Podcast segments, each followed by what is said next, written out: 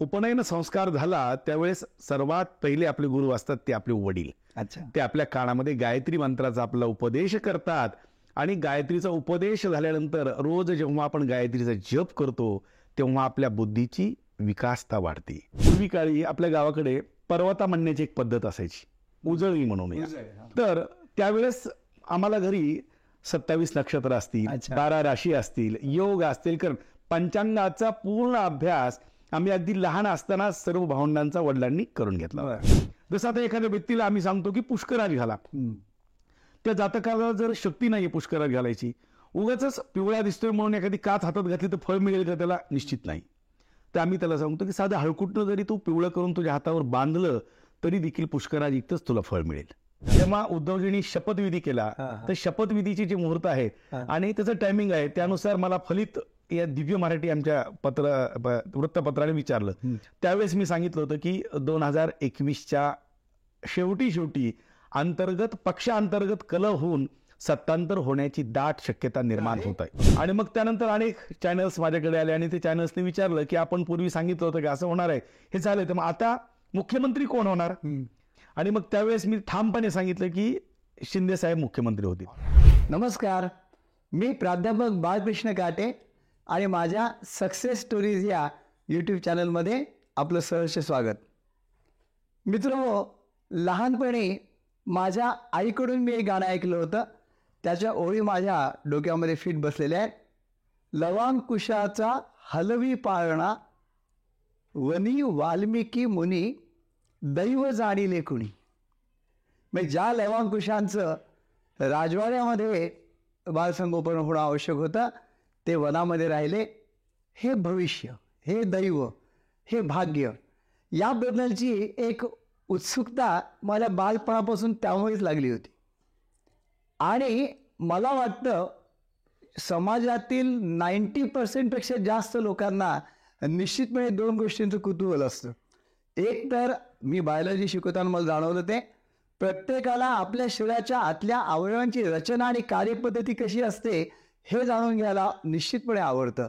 आणि त्याच पद्धतीने पुढे भविष्यामध्ये माझ्या काय लिहून ठेवलेलं आहे हे जर कोणी सांगत असेल तर ते टाळून जाणार मी ते व्यक्ती पाहायला नाही. काय म्हणते बघू. त्याच्यावर विश्वास ठेवायचा नाही ठेवायचा ती गोष्ट वेगळी. तर अशाच प्रकारे ज्योतिष्य ॲक्च्युली एक शास्त्र आहे. ज्योती अधिक ईश म्हणजे सगळ्या जगाला प्रकाश दाखवणारा एक नवी दिशा दाखवणारं असं एक शास्त्र मानलं जातं.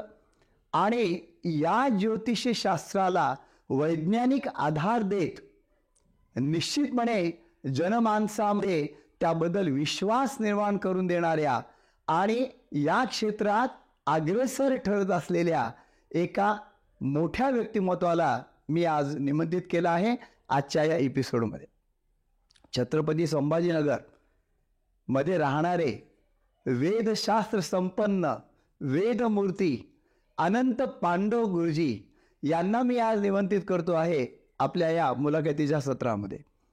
खरं म्हणजे अगदी बालपणापासून त्यांनी ठरवलं आणि त्या पद्धतीने वेदशास्त्र संपन्न ही पदवी पण त्यांनी वेदमूर्ती ही पदवी पण त्यांनी घेतली आणि पुढे पौरोहित्यापासून त्यांनी आपलं कार्य सुरू केलं.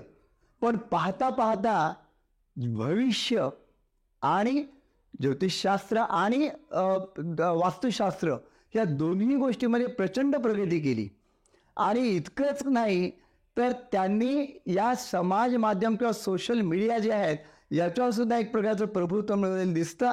आणि जनमानसामध्ये लोकप्रियता दिवसेंदिवस त्यांनी आपली वाढवली. आज तर मला ऐकून मी थक्क झालो. देश विदेशातही ऑनलाईन प्रणालीने ते आपल्या या सुविधा देत असतात सर्व्हिसेस देत असतात. तासे वेदमूर्ती अनंत पांडव गुरुजी जास्त प्रसिद्धीस कुठे आले? मित्र हो ज्यावेळेस त्यांनी दिग्गज नेत्यांचे राजकीय भवितव्य अचूकपणे वर्तवले आणि निवडणुकांचे अंदाजही त्यांनी जे वर्तवले होते ते ज्यावेळेला खरे ठरले त्यावेळेला निश्चितपणे लोकांनी त्यांना मान देण्यास तर आधीच सुरुवात केली होती पण एक सर्वोच्च स्थान त्यांनी आपल्या क्षेत्रात त्यामुळे काबीज केलं. तर असे प्रसन्न व्यक्तिमत्व लाभलेले तेजस्वी व्यक्तिमत्व लाभलेले आणि सदैव हसतमुख असलेले अनंत पांडव गुरुजी यांना मी आज निमंत्रित करतो. माझ्या या चॅनलमध्ये सर्व गोष्टींवर या उहापोह चर्चा करण्यासाठी.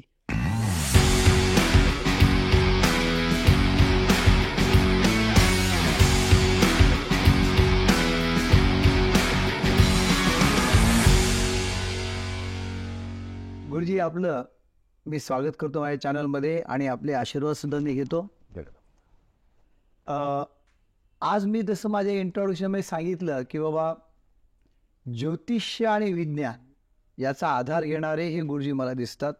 तुमचं तसा नावलौकिक मी पाहिलेला आहे. तर सुरुवात करताना मला असं तुम्हाला विचार वाटेल की बाबा या शास्त्राची आवड किंवा हे वैदिक शिक्षण घेण्याची जी काही एकंदरीत तुमचा डिसिजन होता निर्णय होता. तो तुम्ही बालपणीच घेतला असेल किंवा तरुणपणात घेतला असेल तर तो म्हणजे तुम्ही स्व- स्वेच्छेने घेतला होता का तुम्हाला तुमच्यावर काही लादलं गेलं होतं? कसं मुळात हा जो निर्णय आहे तो स्वेच्छेने मी घेतला होता. अच्छा. कारण लहानपणापासूनच माझ्या घरी पिढ्यानपिढ्या वास्तू ज्योतिष पौरोहित्य हे पिढ्यानपिढ्या माझ्या घरी परंपरा आहे म्हणजे माझे म्हणजे- पंजोबा असतील अच्छा. आजोबा आहेत वडील आहेत आणि त्याच्यापेक्षाही पुढच्या पिढ्या असतील. ह्या सर्व वंश परंपरागत पौरोहित्य वास्तू ज्योतिष काही कथा असतील कीर्तन असतील या परंपरेमधून आहे क्या बात. आणि माझा जसा जन्म झाला तर लहानपणापासून जसं एखादा दुकानदार व्यक्ती आहे तर लहान मुलाचं खेळणं बागडणं जसं त्या दुकानात जातं तसं. तसं लहानपणापासून उठल्यापासून मी पाहायचो तर माझ्या घरी एक पन्नास लोक वीस लोक शंभर लोक बसलेले असायचे वडिलांची वाट पाहत. आणि मग वडील येऊन मग प्रत्येकांचे जे काही शंका असतील काही प्रश्न असतील त्याचं निराकरण करायचे. हे लहानपणापासून मी हे पाहत होतो. आणि. आणि मग माझं जसं शालेय शिक्षणही चालू होतं तर मग तेव्हा माझी कुंडली माझ्या वडिलांनी पाहिली. आणि मी ह्या क्षेत्रामध्ये उत्तम नावलौकिक करू शकतो उत्तम ज्योतिषी उत्तम पौरोहित्य करू शकतो वेद शिकू शकतो हे त्यांना कुंडलीतून जेव्हा दिसलं मग त्यांनी मला विचारणा केली की हे तुला शिकण्याची आवड आहे का? तर मुळात बालपणापासूनच मला याचं प्रमुख आकर्षण होतं आणि त्यामुळे मग मी इकडे जाण्याचा निर्णय. घेतलं शिक्षण आपण हे? माझं प्रॉपर जे गाव आहे ते बीड जिल्ह्यामध्ये सारणी सांगवी गाव आहे. अच्छा. आणि माझं जे मुळात वेदाचं शिक्षण झालं आहे ते छत्रपती संभाजीनगरमध्ये संत ज्ञानेश्वर वेद विद्या प्रतिष्ठान येथे घनपाटी वेदशास्त्र संपन्न आचार्य पंडित दुर्गादासजी मुळे गुरुजी यांच्याकडे माझं वेदाचं शिक्षण झालं. तिथे मी शुक्ल यजुर्वेद माध्यान्तिन शाखेचा संहितेचा अभ्यास गुरुजींकडे पूर्ण केला. अच्छा. की किती वर्षाचं असतं हे? साधारण एक पाच वर्षाचा संहितेचा अभ्यास येतो. बरं. तो मी शालेय शिक्षण सातवी चालू असतानाच गुरुकुलमध्ये ऍडमिशन घेतलं आणि गुरुकुलमध्ये ही संहिता. गुरुकुल पद्धतीने केलं अगदी पूर्णपणे निवासी राहून अगदी सकाळी चार वाजता उठण्यापासून. ते रात्रीची दिनचर्या संध्याकाळी दहा वाजेला दिवे मालवण्यापर्यंतची दिनचर्या करत वेदाचं शिक्षण गुरुकुल पद्धतीने मी हे पूर्ण पारांगत केलं आणि मग आता या काळामध्ये म्हणजे मला जे जाणवतं की आता तुम्ही ज्यावेळेस तुम्हाला आम्ही बोलवतो हम्म. पौरोहित्य करण्यासाठी तर पाठांतर हा जो एक भाग आहे. तो खूपच महत्त्वाचा आहे. म्हणजे वेद शिकत असतात. अगदी. खूप सुंदर प्रश्न विचारलाय. तर पाठांतर जो भाग आहे तो हे आपलं जे आहे ते बुद्धी वर्धन झाल्यानंतरच आपल्याला पाठांतर कुठली गोष्ट होती. तर बुद्धी वर्धन होण्याकरता आपल्या जे संस्कार सोळा सांगितलेले आहेत त्या सोळा संस्कारापैकी प्रमुख संस्कार आहे कुठला? उपनयन. अच्छा. जेव्हा उपनयन उपवंश उपनयन संस्कार झाला त्यावेळेस सर्वात पहिले आपले गुरु असतात ते आपले वडील. अच्छा. ते आपल्या कानामध्ये गायत्री मंत्राचा आपला उपदेश करतात आणि गायत्रीचा उपदेश झाल्यानंतर रोज जेव्हा आपण गायत्रीचा जप करतो तेव्हा आपल्या बुद्धीची विकासता वाढते. बुद्धीची चालना वाढती. आणि जेव्हा गायत्रीची उपासना केल्यानंतर जेव्हा वेदाचं वेद पाठशाळेत गेल्यानंतर विशेष अशी गायत्रीची उपासना आमच्याकडून करून घेतली जाते. त्याचबरोबर सूर्यनमस्कार करून घेतले जातात बुद्धिवर्धक सगळ्या गोष्टी करून घेतल्या जातात. तेव्हा हे वेद पठण जे करतो ते पूर्णपणे पाठांतर गुरुमुखातून ही गुरुविद्या घेतली जाते. आणि हे पूर्णपणे अभ्यासक्रम आमचा पाठांतराचा असतो. नाही आता कसं आहे यामध्ये की आता मी पण शैक्षणिक क्षेत्रात काम करतो ना आणि आमच्याकडे बायोलॉजीमध्ये खूप मोठ्या टर्म्स असतात. किंवा केमिस्ट्रीमध्ये फार मोठ्या रिॲक्शन्स असतात. तर बरेच विद्यार्थी येतात सर हे कसं काय पाठ करावं? काय करावं? त्याच्या काही विशेष पद्धती आहेत काही थोडक्यात ट्रीट आहेत. जसं की आम्हाला कुठलाही मंत्र शिकवायला आरंभ करतात तेव्हा पाद म्हणजे तीन तीन अक्षरापासून सुरू करतात. तीन अक्षर सहा अक्षर अर्धा मंत्र पूर्ण मंत्र. आणि पाठ करण्याची विशिष्ट पद्धत आहे त्याला म्हणतात संथा अच्छा. तर ती कशी गोकली जाते की गुरुजींनी शिकवल्यानंतर सतत आम्ही सात दिवस ती संता गोकतो अच्छा. म्हणजे एक मंत्र साधारण चोवीस वेळा पठण करतो असे सात दिवस करतो. तेव्हा दोन तीन दिवस झाले की ऑटोमॅटिकली आम्हाला ते पाठ होतं. नुसतं पाठ नसतं. तर मंत्र म्हणताना आमचे काही स्वर असतात. त्यावेळेस आमचे हात उजव्या बाजूला डाव्या बाजूला वरती आणि खाली जातात. त्याला स्वर स्वर म्हणतात. म्हणजे मंत्राच्या व्हायब्रेशननुसार स्वरांची देखील रचना होती. तेव्हा त्या मंत्रांमधली शक्ती अधिक पटीने जागृत होती. तेव्हा ती मंत्र म्हणण्याची देखील विशिष्ट पद्धत निर्माण होती. तेव्हा ते स्वर देखील स्मरणात राहतात. ते असे पाठांतराची ही पद्धत आहे आमची ते मला तर काय होतं यामध्ये म्हणजे तुम्ही लोक पाठांतर करता या श्लोकांचं वगैरे मला मान्य आहे परंतु बऱ्याच वेळेला मी जेव्हा पूजा ऐकतो काही ठिकाणी कदाचित वेळेचं बंधन असू शकतं किंवा यजमानाला असं वाटत असतं की पटकन ही पूजा संपावी. तर ते इतक्या फास्टमध्ये बरोबर असं हे करत राहतात की काय आकलन तर काहीच होत नाही तर हे कितपत योग्य आहे काय? हे अत्यंत अयोग्य आहे. मंत्रांचे जे उच्चार आहे ते यथा वाणी तथा पाणी अच्छा. असं शास्त्रामध्ये उल्लेख आहे. जसं वाणी आहे पाण्याप्रमाणे प्रवाहित झाली पाहिजे. अच्छा अच्छा. पाणी भडभड वाहत नाही. हा हा. धबधबा हा भडभड वाहत असतो. तेव्हा मंत्र जे पाण्याप्रमाणे संत गतीने मध्यम स्वरामध्ये म्हटले तर त्या मंत्राची पॉझिटिव्हिटी सकारात्मक ऊर्जा मिळत राहते. आणि त्या ऊर्जाने ऊर्जेतून जे काही रूपांतर होतं तर ते त्या मंत्राची जागृती जास्त प्रमाणामध्ये होती. त्यामुळे मध्यम स्वरामध्ये आणि मध्यम गतीमध्येच हे मंत्र म्हटले गेले पाहिजेत. तुम्ही पौरोहित्यपर्यंत सुरू केलं. म्हणजे मी जे वाचले तुमच्या प्रोफाईलमध्ये त्यानुसार मला नव्याण्णवमध्ये काहीतरी पौरोहित्य सुरू केलं. आणि आतापर्यंत साधारणपणे पंधराशे वास्तुशांती तुम्ही केलेल्या आहेत गुरुजी. म्हणजे रिअली मिरॅकल म्हणेल मी. तर तुमची योगा माझं यजमानपद मी एकदा घेतलेलं आहे तुमच्याकडून. माझ्या घराची वास्तुशांती ज्यावेळेस तुम्ही केली त्यावेळेस तुम्ही मांडलेली पूजा खरोखरच अतिशय प्रचंड प्रसन्न अशी होती. आणि ते वातावरण भरून टाकण्याचं सामर्थ्य तुमच्या मंत्राच्या ह्याच्यात होतं. तुम्ही मंत्रांनी तो काय. मंत्र अग्नी जो प्रज्वलित केला होता ते सुद्धा अगदी वाखाणण्यासारखं होतं. तर या याचं तुम्ही ट्रेनिंग कुठे घेतलं होतं? का म्हणजे काय नेमकं कसं आहे? मुळात गुरुकुलमध्ये आम्हाला वेद शिकवला जातो. हा. तिथे पौरोहित्य नाही शिकवलं जात. अच्छा. पौरोहित्य जे आहे ते मुळात माझ्याकडे पिढ्यानपिढ्याच आहे माझ्या घरी हम्म. मग त्यानंतर ह्याची जी काही अ, कृती आहे कशी करावी पूजेची मांडणी कशी करावी हे मी ओघाने पुढे शिकत गेलो. आणि नव्याण्णव नंतर मी वडिले करायचे. वडील वडीलही माझे उत्तम पौरोहित होते उत्तम ज्योतिषी होते. सोबत जायचे. हा. त्यांच्यासोबत जाऊन मी सगळं आकलन केलं. आणि नव्याण्णव नंतर जेव्हा मी गुरुकुलमधून बाहेर आलो. तेव्हा वैयक्तिक पौरोहित त्याला मी आरंभ केला. आणि मग ही जी मांडणी आहे ती आकर्षक पद्धतीने कशी करता येईल? त्याचसोबत चांगले मंत्र कसे म्हणता येतील? आणि विधिवत हे समारंभ तो कसा करता येईल? कुठलंही कर्म असेल तर हे याच्याकडे आम्ही प्रामुख्याने लक्ष दिलं जातं. आणि जसं कुठल्या पूजेला गेलो होतो आपण तर आजच्या पिढीला काय पाहिजे? तर आजच्या पिढीला पूर्वी काय होतं की कुठली पूजा चालली तर मुलांना म्हणायची दूर थांबा. इकडे हात नका लावू. कुठं सोहळं आहे काय? मुलं दुरावत चालली. पिढी आजची त्या पूजा पाठापासून थोडी दुरावत चालली. तर मग आम्ही त्यामध्ये बदल केला. आणि मग आजच्या पिढीला समजेल असं भाषेत त्यांनाही सांगत गेलो. कारण आजची हल्ली पिढी बघितली तर इंग्लिश स्कूलमध्ये जाणारी. मग त्यांना हे मंत्र काय करणार आहेत? तर मंत्राचे अर्थ काय करणार आहेत? मग त्यांना बसून आम्ही या मंत्राचे अर्थ समजून सांगतो.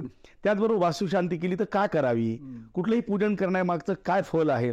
हे त्यांना आजच्या भाषेमध्ये त्यांना विज्ञान जे समजतं त्या विज्ञानाच्या भाषेमध्ये सांगण्याचा प्रयत्न करून त्या मुलांना आम्ही तिथे अट्रॅक्ट करतो. म्हणूनच आम्ही तुम्हाला म्हणजे मी तरी म्हणतो कॉर्पोरेट गुरुजी. आणि ऍक्च्युली मला सांगायला तुम्हाला अतिशय आनंद वाटेल. मी इंटरव्ह्यू सुद्धा सांगितलंय की सोशल मीडियामध्ये प्रचंड प्रभाव निर्माण केलेले अनंत पांडव गुरुजी आहेत. आता सर गुरुजी म्हणाले तसं की वास्तू शांतीचं महत्त्व पटवून देणारा त्यांचा युट्यूबवर एक व्हिडिओ मी पाहिला होता. आणि खरोखरच मला तो खूप आवडला. जे कोणी पाहतील त्यांना आवडेल निश्चितपणे. निश्चितच. तर याच्यामध्ये हे झाले आणि यज्ञ जे तुम्ही केले त्याची सुद्धा संख्या खूप मोठी आहे. हो. म्हटलं नवचंडीचे काहीतरी आठशे त्या वर काहीतरी तुम्ही बरोबर. यज्ञ केलेले आहेत. आणि सगळ्यात अवघड शतचंडीचं एक म्हटलं यज्ञ आहे त्याबद्दल सहस्रचंडी देखील मी दोन तीन आतापर्यंत अच्छा बरं आणि सद्गुरू अनिरुद्ध बापू यांच्याकडे देखील दत्तयागाला नेहमी जाण्याचा योग निर्माण होतो. ही सगळी सद्गुरू शक्तीची सद्गुरूंची कृपा आहे. नाही तुम्ही ज्या प्रामाणिकपणे हे सगळं करत राहता म्हणजे याच्यात आता मला सांगायला थोडं कोणावर मला टीका करायची नाही एक खेद म, मला वाटतो तसं म्हणत असेल मी तर. माफ करावे कृपया. परंतु बऱ्याच ठिकाणी केवळ अर्थार्जन हाच एक हेतू ठेवून थोडंसं मिसगाईडही केलं जातं बऱ्याच ठिकाणी. तर ते मला फारसं तितकं पटत नाही मनाला. तर अशा गोष्टी तुम्ही निश्चितच केल्या नसणार आहेत. म्हणूनच तर तुम्ही एवढे लोकप्रिय आहात नेशनमध्ये आता मला हे सांगा हे ज्यावेळेस तुम्ही पौरोहित्याचं काम आजही उत्कृष्टपणे करता मग वाटतं नुकतंच पुण्यामध्ये एक मोठा ते त्या यज्ञाबद्दल काही सांगा? एकशे आठ. एकशे आठ कुंडात्मक एक यज्ञ केला होता. पुण्यामध्ये. आणि त्याचं मुख्य मुख्य मुख्य पुरोहित मी होतो. संभाजीनगर संभाजीनगर. खूप छान.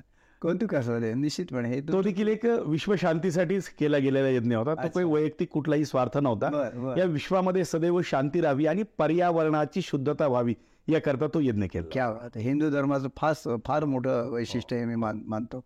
आता याच्यामध्ये हे शिकत असताना म्हणजे जे याच्यात खूप बिझी शेड्यूल तुमचं असतं. बरोबर. मला माहिती आहे. तर याच्यामध्ये वास्तुशास्त्र आणि ज्योतिषी शास्त्र हे जे हम्म. याची आवड तुम्हाला कशी निर्माण झाली आणि याचं शिक्षण कसं घेतलं हा. भगवान सांगितल्याप्रमाणे लहानपणापासूनच मी ही ज्योतिष हे शिकत आलोय. ऐकत आलोय लहानपणी आपल्याकडे पूर्वी काळी आपल्या गावाकडे पर्वता म्हणण्याची एक पद्धत असायची उजळणी म्हणून. उजळणी आणि माझ्या बीड मधल्या भाषेप्रमाणे त्याला पर्वता देखील म्हणतात अच्छा अच्छा तर त्यावेळेस आम्हाला घरी सत्तावीस नक्षत्र असतील. बारा राशी असतील योग असतील कारण पंचांगाचा पूर्ण अभ्यास आम्ही अगदी लहान असताना सर्व भावंडांचा वडिलांनी करून घेतला. मग जसं माझं वेदाचं शिक्षण झालं या संहितेचं शुक्लयजुर्वेदातील मग वेदाचंच एक अंग आहे ज्योतिष. अच्छा. वेदाचं अंग हे ज्योतिष आहे. हो, तर बाळकडू जे आहेत ते मला ऑलरेडीच माझ्या घरी हे ज्योतिषाचे मिळाले होते. मग त्यानंतर वडिलांकडून मी पुढील फल ज्योतिषाचं फल ज्योतिष फल ज्योतिषाचं अध्ययन केलं कुंडलीचा. कुंडलीचा अभ्यास करून घेतला. त्याचं फलित कसं मांडावं? आणि हे फलित मांडायला नुसतंच पुस्तकं वाचून होत नाही. फलित सांगितल्यानंतर सांगितलेल्या गोष्टी होण्याकरता वैयक्तिक सद्गुरूची आपल्यावरती काहीतरी आपल्या कुलदेवतेची सद्गुरूची आपल्यावरती कृपा असणं अत्यंत गरजेची असते. त्यासाठी वैयक्तिक आपली उपासना आणि साधना देखील खूप गरजेची ठरते. मग आता बऱ्याच वेळेला आजकाल मी जे पाहतो म्हणजे मला आपल्या शास्त्रावर कुठेही टीका करायची नाहीये किंवा कुठेही मला त्याचं वेगळ्या दृष्टीने न्यायचं नाहीये. पण याच्यामध्ये ज्यावेळेस असा असा तुम्हाला पुढे एक योग आहे गंडांतर आहे एवढं काही आहे. मग तुम्ही ह्या प्रकारचे रत्न वापरा किंवा या प्रकारची शांती करा हे करा हे थोडा खर्चिक कामं सांगितले जातात. निश्चित. तर या या यामध्ये समजा हे नाही केलं तर काय होऊ शकेल आणि ते कितपत योग्य असतं काय नाही याच्याबद्दल तुम्ही काय सांगा? खूप सुंदर प्रश्न आहे. नुसतंच खर्चिक उपाय आहेत असं नाही. आमच्याकडे जेव्हा कोणी जातक येतो.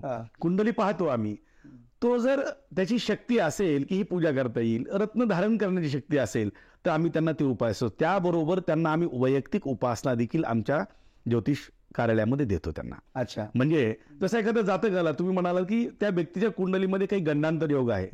आता कधीपासून कधीपर्यंत गंडांतर योग आहे हे आम्ही त्यांना मार्कआउट करून देतो. अच्छा. की ह्या दिवसापासून ह्या दिवसापर्यंत तुमच्या कुंडलीनुसार काही शरीराला या गाडीला या काही इजा होण्याची शक्यता आहे त्यावेळेस आपण सांभाळून काम करा. म्हणजे घरातच बसायला सांगतो का आम्ही? नाही. करा ह्या गोष्टी पण सांभाळून. करा. हा. तर पूर्वी आपण काय उपासना करायच्या तर काही पूजा असेल ती पूजाही सांगतो. जर त्यांची शक्ती असेल तर त्यांची पूजाही करतो. प्लस त्यांना आम्ही काही वैयक्तिक उपासनाही सांगतो की त्या स्वतः त्यांना करायच्या असतात. स्वतः करून त्यातली पॉवर जनरेट करायची ऊर्जा वाढवायची आणि त्या येणाऱ्या संकटाला सहजरित्या पार करण्याची त्यांना शक्ती मिळवण्याकरता हे म्हणायचं म्हणजे खर्चिक उपाय करण्याच्या ऐवजी. म्हणजे जसं आता बऱ्याच वेळा आम्ही म्हणतो की आमचे चांगले डॉक्टर कधी कधी काय सांगतात आमचे मित्र विश्वास जोशी किंवा औषध घेऊ नका फिजिओथेरपी तुम्हाला काम हो. तुम्ही एवढे व्यायाम करा आम्ही देखील परफेक्ट सांगतो की जसं वैयक्तिक तुम्ही काय सांगू शकता शंभर टक्के सांगतो आम्ही काही स्तोत्र असतील. काही स्तोत्रांचं पठण सांगतो. त्या स्तोत्राच्या पठणाने देखील सकारात्मक ऊर्जा त्या व्यक्तीला मिळते. काही काही कवच आहेत वेगळे जसं की कालभैरव अष्टक असेल देवी कवच असेल हे कवच त्यांना पठण करण्याकरता देतो स्तोत्र. पण ते देखील आम्ही स्वतः सिद्ध केलेलेच त्यांना म्हणायला सांगतो. अच्छा. त्याचबरोबर काही वृक्षांच्या प्रदक्षिणा सांगतो. आता कुठलेही वृक्ष जी प्रदक्षिणा करायला आपल्या शास्त्राने सांगितले. जसं तुळशीपासून घेतलं तर अगदी वड उंबर पिंपळ असेल यांना आपण आम्ही आमच्या प्रदक्षिणा सांगतो. पण का प्रदक्षिणा केल्यानंतर काय फळ मिळतं? याला देखील वैज्ञानिक महत्त्व आहेत. तुळस जी आहे ती चोवीस तास काय देते? ऑक्सिजन. पिंपळ ऑक्सिजन. वड ऑक्सिजन. उंबर ऑक्सिजन. तर या ठिकाणी आम्ही त्यांना तिथे प्रदक्षिणा करायला. बर बर. आणि मग काही वस्तू तिथे अर्पण करायला सांगतो. त्या वस्तू देखील कशा? तिथले जे काही कीटक असतील त्या कीटकांना खायला मिळाव्या म्हणजे त्याच्यातून देखील सकारात्मक ऊर्जा तर त्या व्यक्तीला मिळती. जेव्हा तो व्यक्ती तिथे प्रदक्षिणा करतो तेव्हा आम्ही त्यांना काय सांगतो की अगदी हळुवारपणे आपण जशी एखादी गर्भवती स्त्री पदक्रमन करती चालती त्याप्रमाणे तुम्ही त्या वृक्षांना प्रदक्षिणा करा. अच्छा. आणि जेव्हा तो त्या वृक्षाच्या सभोवताली प्रदक्षिणा करत राहतो तेव्हा त्या वृक्षाची ऊर्जा त्या व्यक्तीला मिळते. अच्छा. आणि त्यावेळेस आम्ही त्यांना सांगतो की तुम्ही ज्या देवतेला इष्ट देवतेला सद्गुरूंना ज्यांना कुणाला मानता आहात त्यांचं नामस्मरण करत प्रदक्षिणा करा. तर निश्चित त्या व्यक्तीला त्याचं खूप चांगलं फळ मिळतं. जसं आता एखाद्या व्यक्तीला आम्ही सांगतो की पुष्कराज घाला. त्या जातकाला जर शक्ती नाही पुष्कराज घालायची उगाच पिवळा दिसतोय म्हणून एखादी काच हातात घातली तर फळ मिळेल का त्याला? निश्चित नाही. तर आम्मी त्याला सांगतो की साधं हळकुटनं जरी तू पिवळं करून तुझ्या हातावर बांधलं तरी देखील पुष्कराज इतकंच तुला फळ मिळेल. तुम्ही पहिली भेट मला असं सांगणार आहे. ऍक्च्युली पुष्कळानच घ्या तो पण माझ्याकडूनच घ्या. हे काय झालं की हल्ली या ज्योतिषशास्त्राला कॉर्पोरेट पणा देण्यात आलेला आहे. मग ते काय होतं की कुठं त्यांचं शिक्षण झालेलं आहे? या त्यांना फक्त ते फक्त व्यावसायिक करण म्हणून या आणि क्षेत्राकडे पाहतात. इतके मतमतांतर आहेत की पुष्कराज मी समजा घेतला आणि दाखवला आमच्या ज्वेलरला समजा. सर किसने दिया आपको ये? हे पुष्कराज नाही आहे. हा. मग अशाला थोडस मुळात हे रत्न जे आहे तर रत्न घेताना त्याचं योग्य परीक्षण केलं गेलं. त्या सर्टिफिकेट सर्टिफिकेट पेक्षाही तुमची आय टेस्ट तुमचा त्याच्यामधला अनुभव किती वर्षाचा आहे? कुठलंही रत्न घेताना पारदर्शक म्हणून तुम्ही जर एखादी घेतलं तर पारदर्शक काय मुळात काच? रत्नाला काय रत्न का म्हटलं गेले? त्याला इंग्लिशमध्ये मराठीमध्ये साध्या भाषेत त्याला खडा म्हणतात. इंग्लिशमध्ये स्टोन म्हणतात. हिंदीमध्ये म्हटलं तर भत्तर म्हणतात त्याला. पण त्याच्यामध्ये अमूल्य असं आहे दगडांमध्ये निघणारं म्हणून त्याला आपण रत्न म्हणतो अच्छा. जसं आता दहा व्यक्ती बसलेले एखादं विशेष कुणी असेल तेव्हा हे रत्न आहे. ज्यांच्या घरात जन्मले आले एक रत्न आहे. तर तसंच त्या दगडामध्ये विशिष्ट काही सापडलेलं आहे म्हणून त्याला रत्न म्हटलं जातं. त्या रत्नामध्ये सायंटिफिक रिझन आहेत. रत्न आपण बोटावरती धारण करतो जसं की पुष्करात जे आहे ते गुरुतत्वाशी निर्मित आहे. बुद्धी वाढवणारं ज्ञान वाढवणारं हे असं ते रत्न समजलं जातं. प्रत्येक रत्नाची एक एक अवस्था समजली जाते. कुंडलीमध्ये लग्नेश असेल पंचमेश असेल सप्तमेश धनेश भाग्येश हे रत्न सुचवले जातात. रत्न सुचवताना देखील विशिष्ट कुंडली पाहण्याची पद्धत सांगितली शास्त्राने. जसं की त्या रत्नांची अवस्था देखील पाहणं गरजेचं आहे. बाल अवस्था तरुण अवस्था वृद्ध अवस्था आणि मृत अवस्था जर एखाद्या जातकाने वृद्ध अवस्था आणि मृत अवस्थेचं रत्न धारण केलं तर त्या व्यक्तीला कसं फलित होईल? होणारच नाही ना. त्याचबरोबर वेयाचा तो वेय स्थानामध्ये असेल अष्टम स्थानामध्ये असेल ते रत्न लाभणार नाही. कारण जे एखादा वृद्ध व्यक्ती किंवा मृत व्यक्ती आहे त्याला किती जरी गोळ्या औषध दिले तर तो तरुण होईल का? नाही. तद्वयात एखादा बाल असेल या तरुण असेल तर त्या ग्रहाचं जर रत्न आपण धारण केलं तर निश्चित फलद्रूप होतं. आणि या रत्नामध्ये काय आहे की सायंटिफिक रिझन आहेत सकारात्मक शक्ती प्रवाहित बोटामध्ये करतात. आता विशिष्ट स्थानावरती रत्न धारण पुष्करात जो पहिल्या बोटामध्ये घातला जातो. तर या नसांची जी कनेक्टिंग कुठे आपल्या? ब्रह्मरंध्राला मेंदूला. तर याच्यातले औषधी गुणतत्व त्या नसांमध्ये पोहोचून ते तिथपर्यंत जातं जसं की आपण आयुर्वेदामध्ये पाहतो की आपण मोती भस्म खातो. तर पूर्वी या रत्नांचे भस्म तयार करून विविध रोगावरती उपचार करण्यासाठी आपण खात होतो. आजही आपण जेवणप्राशमध्ये मोती भस्म सुवर्ण भस्म हे खातो ना? बरोबर. तर हे जे याच्यातले गुणधर्म गुणतत्व आहेत ते पूर्ण वैश्विक ऊर्जा खेचून जसं की एखादं सोलर पॅनल काम करतं. या सूर्याची ऊर्जा खेचणे आणि पाणी गरम करण्याचं काम करतं. त्याचप्रमाणे रत्न काय करतात? वैश्विक ऊर्जा खेचतात आणि त्याच्या जे टोक आहे ते टोक आपल्या नसांवरती. काही सेकंदाने जी नस ब्लिंक होती आणि ते. आणि ते औषधी गुणतत्व आपल्या मेंदूपर्यंत ब्रह्मरंध्रापर्यंत पोहोचून ती गुरुतत्वाची त्या ग्रहाचे तत्व आपल्या शरीराला पोहोचवतात. गुड आता मला हे सांगा यामध्ये तुम्ही खूप चांगला अभ्यास कुंडलीचा केलेला आहे सगळं. आहे पण एखादी कुंडली पाहून जर समजा तुम्हाला कळली की हा त्याच्यामध्ये राजयोग आहे. का आता समजा मोदीजींची कुंडली जर तुम्हाला दिली असते तुम्हाला ते पाहून सांगता आलं असतं? निश्चित की राजयोग यांना आहे. अगदी शंभर टक्के. कुंडली पण नुसतं त्यांना जर सांगितलं असतं कोणी लहानपणी की "और राजयोग आपको मिलने वाला आपको आप तो बहुत बड़े नेता बनने वाले हो पूरे विश्व में. तो असं म्हणल्यानंतर त्यांनी शांतपणे घरी बसले असते तर झालं असतं? निश्चित नाही. अच्छा. एखाद्या जातकाच्या कुंडलीत जर राजयोग आहे पण त्यांनी राजासारखं वर्तन देखील करायला पाहिजे. तो राजयोग पेलवून नेण्याची ताकद कर्म पण कर्म पण. त्यासाठी राजयोग पेलवून नेण्याची देखील ताकद त्याने निर्माण करायची आहे. जर ते त्यांच्या कुंडलीमध्ये राजयोग आहे आणि त्यांनी घरात मांडी घालून बसलं तर कसं होणार आहे? शक्यच नाही ना. त्या राजयोग करता जसं की राजयोग आहे. तर राजयोग म्हणजे नुसतंच पॉलिटिशियन किंवा एखादा आमदार खासदार मुख्यमंत्री प्रधानमंत्री होणं नाही. एखाद्या कंपनीचा तो प्लॅन्ट हेड होणे एखादा मेन बॉस होणे कुठल्या त्याला देखील राजयोगच म्हटलं जातं. उच्च पद कुठल्याही स्थितीमध्ये भोगणे याला राजयोग म्हटलं जातं. पण कुठलंही काम करण्याकरता आपलं कर्म करणं देखील गरजेचं आहे. अनेक वेळा आपण पाहतो की बरेच जातक येऊन म्हणतात ज्यांना याच्यावरती श्रद्धा नाही डोळ्याला पट्टी लावून बोलतात. अशी लोक येतात की कष्ट केल्याने सगळं मिळतं. ज्योतिष बाण्याची काही गरज नाही. म्हणतो ठीक आहे ना. रस्त्यावरती एखादा कामगार असतो तर त्याच्या अंगावरती असे गट्टे हट्टे पडलेले असतात की खूप काम करतात ते. मग त्यांची का नाही प्रगती होत? मग त्यांचं म्हणणं असते की एसीतच बसून प्रगती होती का? नाही. तर त्याच्या कुंडलीत देखील तो योग असणं आणि त्याचं कर्म देखील तितकंच महत्वाचं ठरलं जातं. तेव्हा तो राजयोग व्यक्तीला बनतो. बरोबर आहे तुमचं म्हणणं. परंतु हा खरोखर वादविवादाचा मुद्दा आहे आणि मला तिकडे या आपल्या मुलाखतीत न्यायचं नाही मला याच्यातून दाखवायचं की तुम्ही कसं सक्सेसफुल या क्षेत्रामध्ये झाला? तर तुम्हाला असं काही सांगता येईल उदाहरणं की राजकीय लोकांचा अंदाज तुम्ही अगदी बरोबर सांगितला म्हणून मी सांगितलं किंवा मी ऐकलं दिग्गज लोकांचा. आणि त्याच्यामुळे तुम्हाला एक वेगळं आत्मिक समाधान मिळालं आणि लोकांना हे झालं. निश्चित. उदाहरण सांगता येईल शंभर टक्के सांगेन.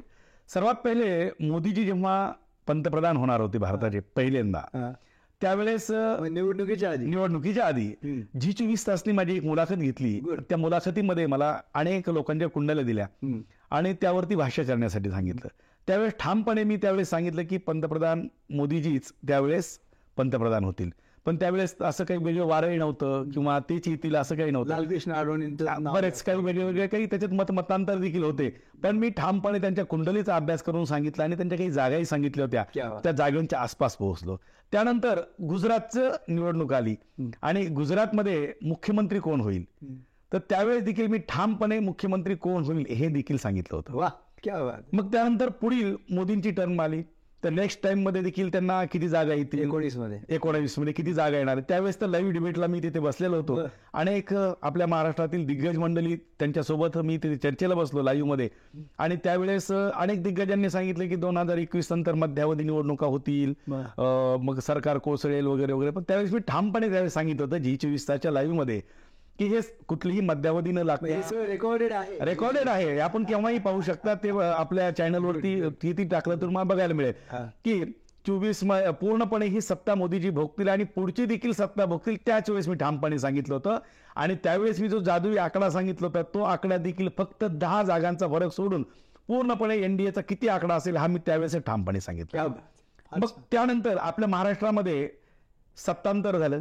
राजकीय भूकंप राजकीय भू- भूकंप होण्यापूर्वी पूर्वी, हा. जेव्हा उद्धवजींनी शपथविधी केला हा, हा. तर शपथविधीची जी मुहूर्त आहे हा. आणि त्याचं टायमिंग आहे त्यानुसार मला फलित या दिव्य मराठी आमच्या पत्र प- वृत्तपत्राने विचारलं त्यावेळेस मी त्या पेपरमध्ये दिलेला लेख आजही आहे प्रूफ आहे हम्म. त्यावेळेस मी सांगितलं होतं की दोन हजार एकवीसच्या शेवटी शेवटी अंतर्गत पक्षांतर्गत कल होऊन सत्तांतर होण्याची दाट शक्यता निर्माण होत आहे शंभर टक्के आहे. अरे वा. हे तुम्हाला मी आता देखील दाखवू शकेल. खूपच वंडरफुल आहे.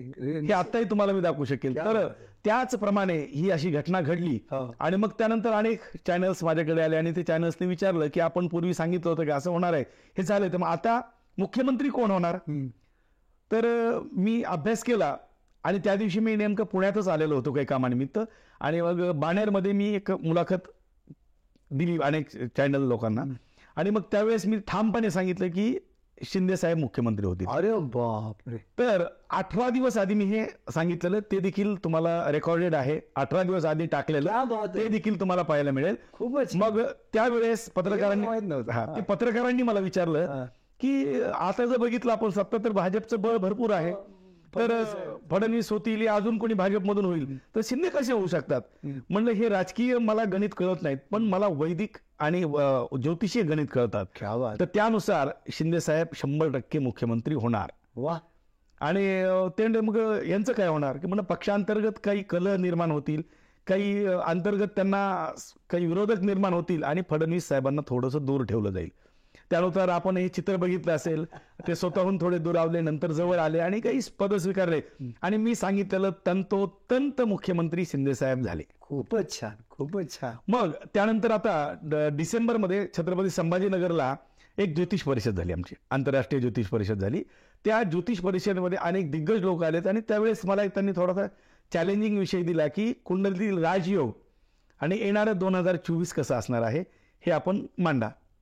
तर मी ते आव्हान स्वीकारलं आणि ते तिथे मांडण्याचा छान प्रयत्न केला. त्यावेळेस ए बी पी माझा असेल झी चोवीस तास आहे I B N Lokmat Saam T V इत्यादी लोकांनी त्याला छान प्रसिद्धी दिली कव्हरेज दिलं आणि त्यांनी मांड दाखवलं की जे पूर्वी सांगितलेलं नाही ते पुढे येणारं दोन हजार चोवीस. तर मोदीजी जे आहे ते पुढे पंतप्रधान होणार की नाही त्यांनी विचारलं. तर मी त्यावेळेस कॅल्क्युलेशन करून कुंडल्या सगळ्यांच्या मांडून कुणाची कुंडली किती बलवान आहे त्यावेळेस असणार आहे मोदीजी कुठपर्यंत पंतप्रधान पद भोगणार आहेत हे देखील त्यावेळेस मी ठामपणे त्यांना सांगितलं. आले वृत्तपत्रात आले अनेक चॅनल्स वरती आहे आणि त्याचे प्रिंट मीडियामध्ये देखील मध्ये आहेत. शंभर टक्के मुख्य पंतप्रधान ते होणार आहेत. आणि दोन हजार अठ्ठावीस पर्यंत पूर्णपणे पदभार भोगून एकोणतीसमध्ये ते कुणाच्या दुसऱ्याच्या गळ्यामध्ये माळ घालणार आहेत. फारच छान. म्हणजे आनंद पांडव गुरुजींचं आता हे शेवटचं जे सांगितलेलं वाक्य आहे ते आपल्या या चॅनलच्या मुलाखतीमध्ये निश्चितपणे असेल. आपण नंतर तपासून पाहू. तर आजचा हे जे काही चर्चासत्र आमचं चालू आहे. कारण ते संपावा असं मला तरी वाटत नाही. परंतु वेळेचं थोडंसं बंधन लक्षात घेऊन गुरुजी भाग दोन जर आपण मला देणार असाल तर मी हा भाग इथे संपवायला तयार आहे. तर मला भाग दोनमध्ये सुद्धा तुम्हाला अजून बऱ्याच विषयावर चर्चा करायची मला. कारण तुम्ही आधुनिक तंत्रज्ञानाशी या ज्योतिषशास्त्राला कसं जोडलेलं आहे? आणि दुसरं महत्त्वाचं म्हणजे तुम्ही वास्तुशास्त्राविषयी काय काय एकंदरीत तुमचं नॉलेज घेतलेलं आहे. त्याचे त्याचे असेच अनुभव काय काय आलेले आहेत? या सगळ्यांची अजून चर्चा करायची राहिलेली आहे. तर निश्चितपणे या सगळ्या भागांची चर्चा आपण भाग दोनमध्ये करणार आहोत. अनंत पांडव गुरुजींबरोबर आजच्या या मुलाखतीचा भाग तुम्हाला आवडला असणारच आहे. मला पूर्ण खात्री आहे. धन्यवाद.